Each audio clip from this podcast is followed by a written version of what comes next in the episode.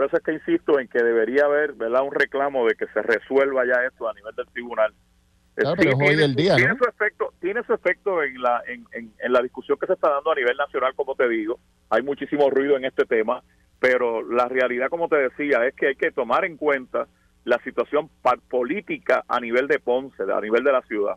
Yo creo que el alcalde, eh, si, si por mí fuera, y si esto se llevara a la Junta, probablemente yo estaría opinando que deberíamos darle eh, un espacio adicional a esto para que se resuelva y que la decisión sea la correcta en términos políticos para lograr que el Partido Popular tenga realmente expectativas de triunfo. O sea, que usted sí pediría un plazo adicional. No, no tengo problema en darle un plazo eh, adicional.